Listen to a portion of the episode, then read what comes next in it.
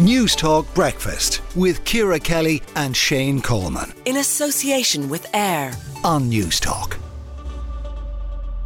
Kansas City may have stolen victory in last night's Super Bowl, but uh, it's probably fair to say that Taylor Swift stole the show. And for more on the phenomenon of Taylor Swift taking literally the world by storm at this point, we're joined by Ellen Coyne, news correspondent, The Irish Independent. Ellen, why is the world obsessed with Taylor Swift? I think is that a very big she, question? Apologies.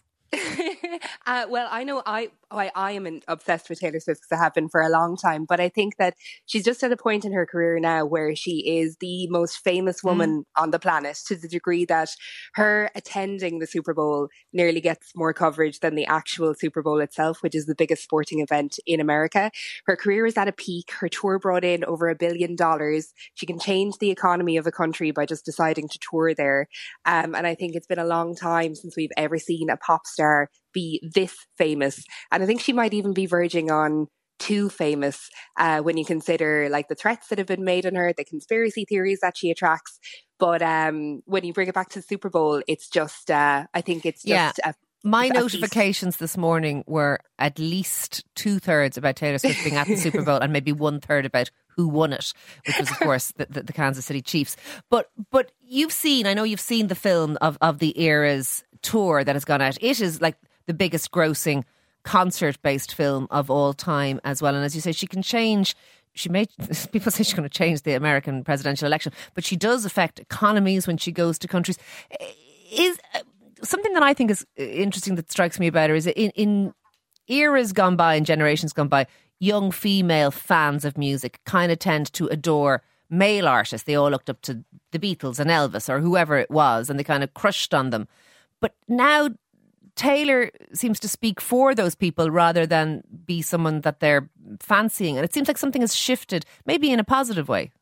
Absolutely. And I think the one thing that she's really changed is things that people would dismiss as the kind of silly fantasies of teenage girls, she's actually managed to reclaim. So a lot of her songwriting is proudly kind of like you know the the innermost um, sensitive thoughts of like a woman's diary. She kind of embraces feelings, um, kind of being maybe the saboteur in a relationship, that sort of thing. But she's obviously proven that there is a massive, massive market for that where young women or older women are able to kind of empathize with um, a woman who they feel represents them. And I think that's probably the mark of the success in that she is so successful beyond anything any of us could relate yeah. to, but still, still manages to write songs that makes you feel like she knows you. You wrote something really interesting about her. You said that when she even writes her breakup songs, she's not really talking about the guy. She's talking about the anatomy of the breakup. She's talking about herself and her own feelings. That's much more central to, to, to what the songs are about than about, oh, the one that got away kind of thing. Um, it it is that is is that what she has nailed? She has nailed the perspective of of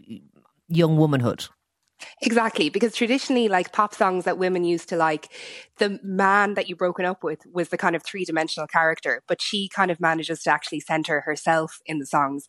And I think it's really impressive to sustain that from the age of 16 up to the age of 34, which is the age that she is now. She's been through a lot and dismissed a lot of people saying, you know, she only, she is a serial uh, relationship person. She serially breaks up with people, but she's obviously managed to prove that but heartbreak, she, no matter how famous but she's you are, turned that kind of negative attention or, or, criticism that she gets into songs. You know, they, they go, I go on too many dates. That's what haters say. You know what I mean? Like, and, and I can't make them stay. Like she, she, she literally says, "Throw it at me. I'll turn it into a song." Oh yeah, everything is material for her. Like, you know, heartbreak is copy, criticism is copy. She's probably one of the most self-aware artists out there and I think that she's infinitely more clever than her yeah. detractors realize. Look, thank you for coming on. Uh, I, I, I find her fascinating because her phenomenon is so many tentacles in pop culture, in, in the world, in, in politics and influence and everything now at this point that I do find her fascinating. But look, thank you very much for coming on. That is Ellen Coyne, their news correspondent at the Irish Independent you're a bit of a Tay Tay fan, Shane, or at least well, my, you have been. My daughter is a huge Taylor Swift fan. She accused me yesterday of hating on Taylor Swift. Were you hating on Taylor? Well, oh my God, Shane. I just made the point she was incredibly rude to Celine Dion at the um, the Grammys last week. I, I, feel slightly sorry for Taylor Swift because I think people are looking for her to mess up. Mm. News Talk Breakfast with Ciara Kelly and Shane Coleman. In association with AIR on News Talk.